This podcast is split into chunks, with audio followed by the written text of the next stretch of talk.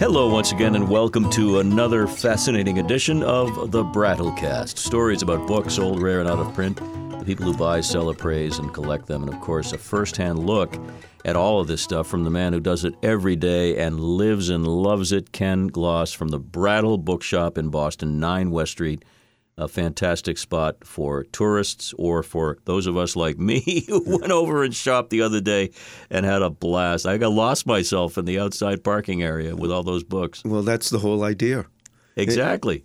It, uh, we have, uh, for those who don't know our store, we have an outside section uh, with probably two to three thousand books that are priced between a dollar and five dollars, and they're out there every day unless it's raining or snowing. Uh, but it's the best sign you can have. Uh, you know, people walk by. They don't have to see the big sign we have that I think is nice, Brattle Bookshop, but just seeing people browsing and the books out there uh, is by far the best sign. And with, with this, I'll, there are a few other things that have come that we didn't plan with that. Well, we'll talk a little bit about that as we go along. Um, I got to just tell you what I bought. I bought a Scott Turow from two thousand two that I had missed. Perfect condition. And I picked up the biography, very thick, of Edward R. Murrow, written in the late eighties. Uh, total ten bucks for those two amazing books. And I picked up three or four other things, too. I can't remember because they're stacked up and ready to go. But terrific, terrific opportunities. Well, we like that. And and one of the things that we look at is that uh, the way I look at that outside is we get lots of people, people buying shopping bags full, full for, you know, twenty dollars, fifteen dollars. But I, I tell my the employees at work that, first of all, we we constantly go to estates. Um, and that's right. Another thing that I'll talk about. But uh, when we bid on estates, a lot of times the people say, you're going to take everything. And, and you do. But you have to do something with the books that you didn't really want to buy. So I say that outside's like a pressure valve on the store, because otherwise we'd just explode books. You would, and, and it's great because there are so many things that, you know, the average customer might not think about. But there's, like you say, two to three thousand out there at any given time on a beautiful day, and uh, and you keep that going through much of the year, right? All year. It it it, it can be a hundred degrees out, and it can be zero degrees out. It's only the days that are raining and snowing that we don't put it out. Wow. What does slow us down a little is almost every day we have one employee out there sort of pulling things that have been too long, because it goes from five dollars to three dollars to one dollar by date, like Filene's Basement used to do. uh, and uh, I have to admit that it's when it's seventy degrees out and sunny, they're much more willing to spend the whole day out there and enjoy it, whereas if it's five degrees or one hundred degrees, you can't ask someone to... It, it was to ninety-five degrees when I was there. It was pretty darn hot, but yeah. I had a great time. Anyway, you know, we've come through together, you and I, doing this Brattlecast right through the pandemic. We started well before then, and we've kept it going, obviously. And we did a lot of discussion about how it affected all of us, but particularly the book business. So we thought it might be a nice idea, thank God, since we're sort of mostly out of it now, to see how things have either bounced back or not quite returned to normal. Let's let's take a visit with you through your business. Well, the well, let's put it this way. Some things haven't returned to normal, but they're better.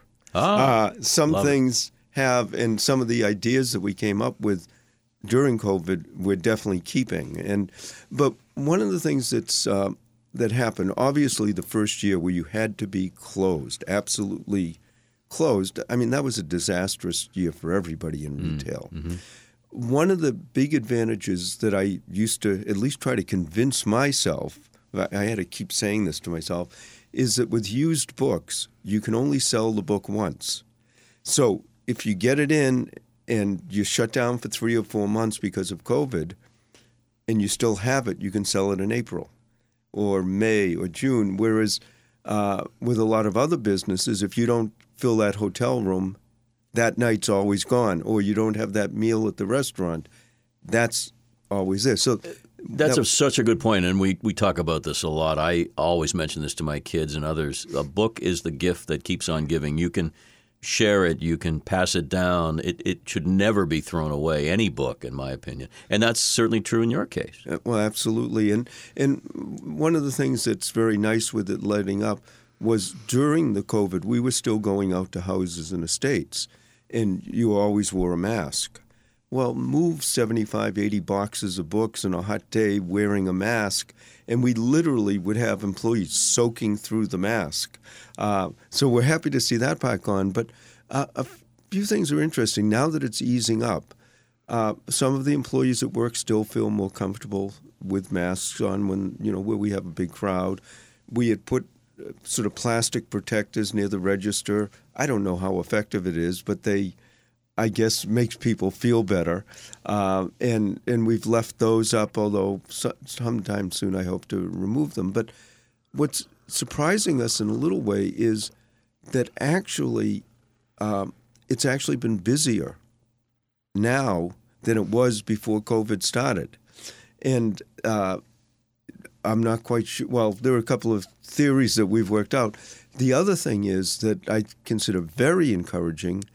Is the average age of our customer is probably thirty to forty years younger than it was before COVID. Before COVID, what we'd get in, uh, a lot of uh, regulars who we still want to come back, would be the office workers, mm. maybe who would work downtown thirty, forty, fifty years, and during their lunch breaks or after work, if they got out early, they'd be a large part of our base, and it was more male and it was more white.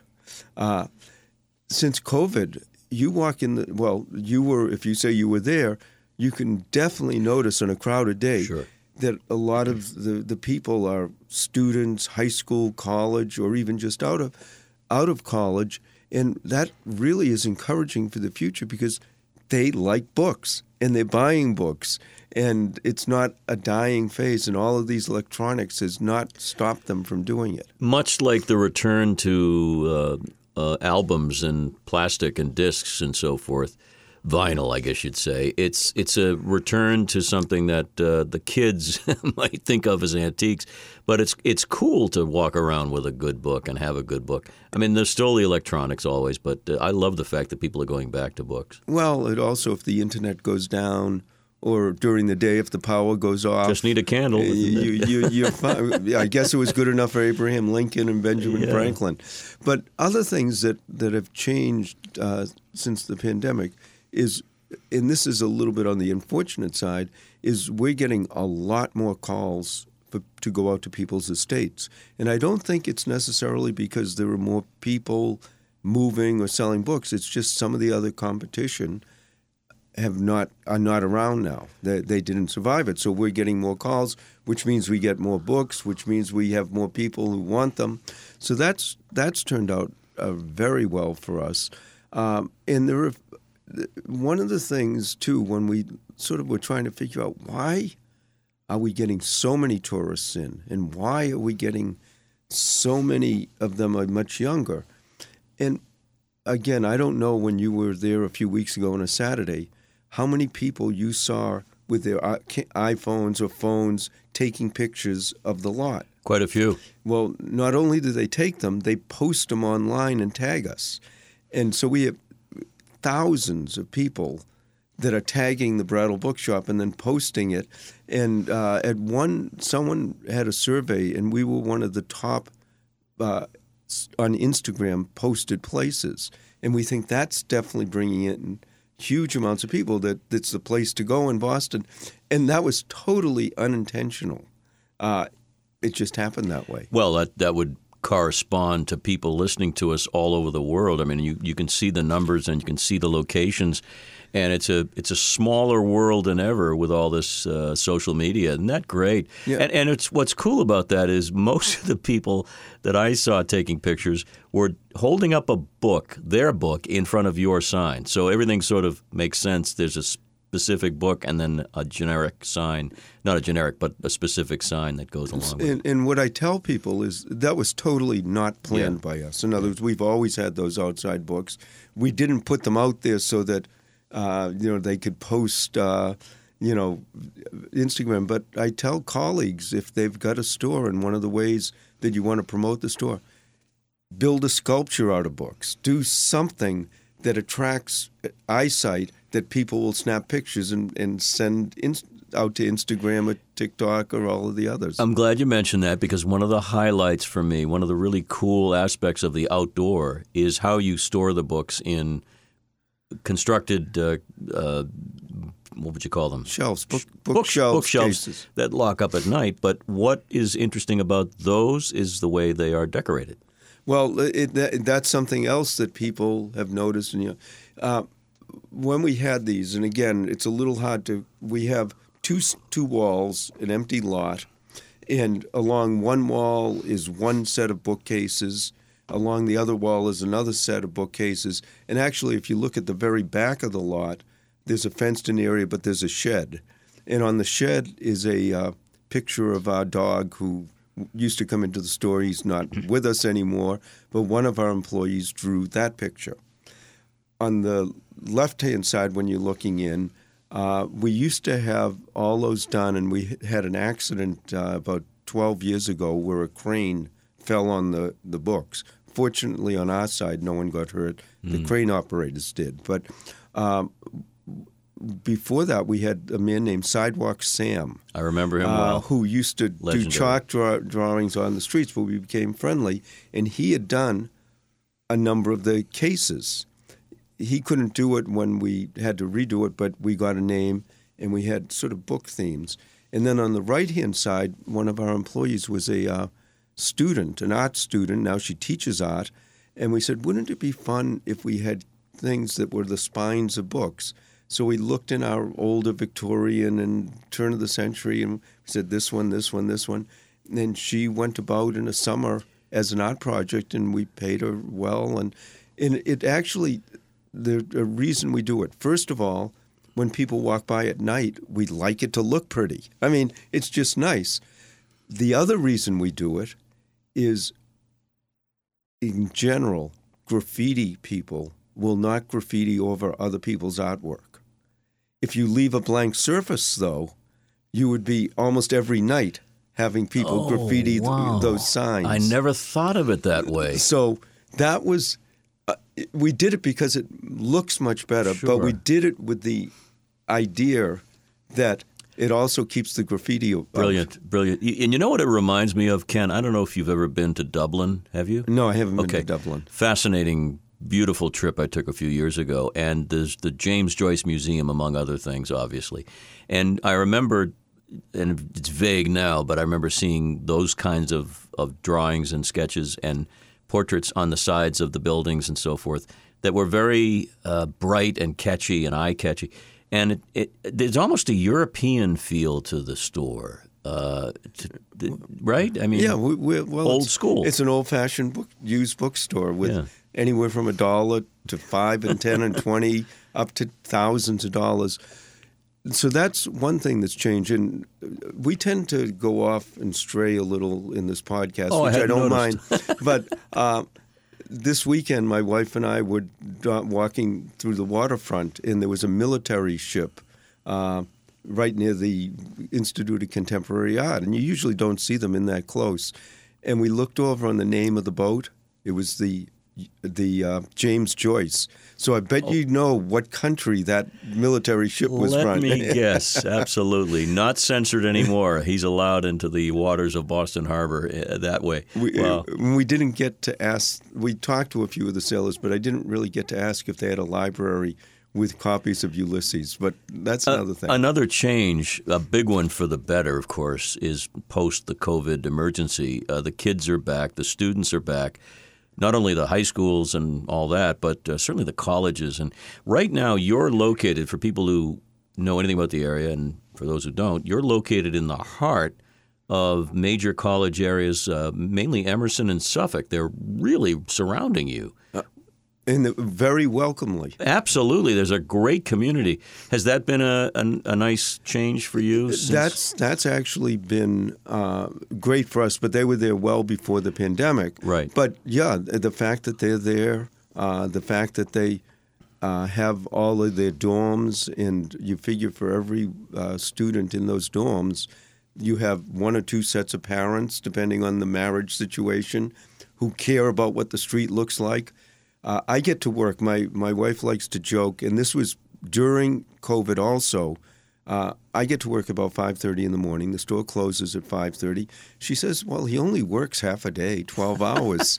But the, the I used to go in during COVID every day because I needed something to do.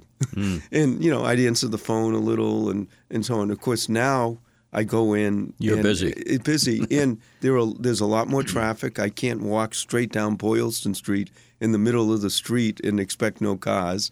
So that's come back a lot. Uh, the traffic, I have to allow for traffic now when I make an appointment to go out and see people. One of the things, though, that it's interesting that um, myself and we changed during COVID and the employees at the store absolutely love is we used to have an absolutely open policy. Anyone who wants to bring in a book, we'd look at it. You know, if it was all sellable, make an offer. And what would happen on a lot of that was, first of all, you'd get some people who were maybe street people and so on, and they come in with brand new books, and you sort of say, well, you know, where did that come from? Mm. You know, was it from the Harvard bookstore? Was it from Barnes and Noble? So we don't worry about that as much. And you'd also get people come in and they'd have a book and they'd feel it was worth thousands of dollars, which it wasn't, and you tell them that and they'd get upset. And most of our bad reviews, now we get almost all good reviews, but most of the bad reviews on TripAdvisor or any, or Yelp were always, they don't pay enough, sure. They weren't nice about it, they weren't nice about the books. Mm. COVID, what we did was we instituted a policy that you can do nowadays where we have people send a picture, even if it's shelves, in other words, three, four shelves of books or ten or twenty, send a picture, we'll look at the picture, we'll tell you how interested we are, we'll give you usually a ballpark figure of what we'll pay, or we'll tell you we're not interested. And that has made it so much better because we only get people in who we actually want to see the books, and you have so many less people saying, well, I came in here and you're only offering me this much, and so that's a policy that post-COVID we're definitely keeping. And and what about uh, staff? You got a great crew, but have you had trouble uh, staffing, or have you kept the same folks? Tell me about that. Well, uh, we have two managers, and they've been with the store, one of them over twenty years, one mm. almost twelve, fifteen years. So they've they've been steady. My wife still comes in. Uh, she's steady Joy, as a rock. She's steady she's as a rock. She's not going anywhere. Well, she'd be the one maybe who would like me to go. Uh, po- well, one of the post-pandemic things that we made a deal that when this loosened up and you could travel more, that I would work, and it's really hard work, that I would say, okay, you want to, we want to take a trip here. Uh, we're planning on one to Croatia. She's always wanted to go, and it sounds interesting. Or let's go out to the Finger Lakes. And so I promised her and myself that once this started weighing down a little and that you didn't have to uh, get tested every minute, uh, you still have the thing, that we would work at making time to actually go on vacation. And when you love what you do, that's actually a lot of work. So that's a post-COVID thing that uh, I'm, I, I'm definitely going to be doing. Um, and it's it's interesting, but people are coming in. The store is busy. It's much younger. We're still getting lots of calls. Uh, people are moving, uh, and uh, we still get good books in. And uh, and one way or the other, uh, they sell. Now, we did do a little bit more online business during COVID because you didn't have as many customers. We're actually cutting back on that, because we get so many people coming in, the retail, we want the people who make the effort to have them actually get first choice in looking, and that's working out well. So we survived it. We've changed a few minor things in it. Uh, we're still enjoying it, and uh, and hopefully we won't have to deal with it again. Hear, hear. Thank you, sir. Ken Gloss, proprietor of the Brattle Bookshop. Don't forget, you can go to the website brattle bookshop dot com to find out all kinds of stuff. And uh, do follow them on Instagram, as thousands across the world are doing. Ken, thank you so much. Well, thank you. It's fun to do.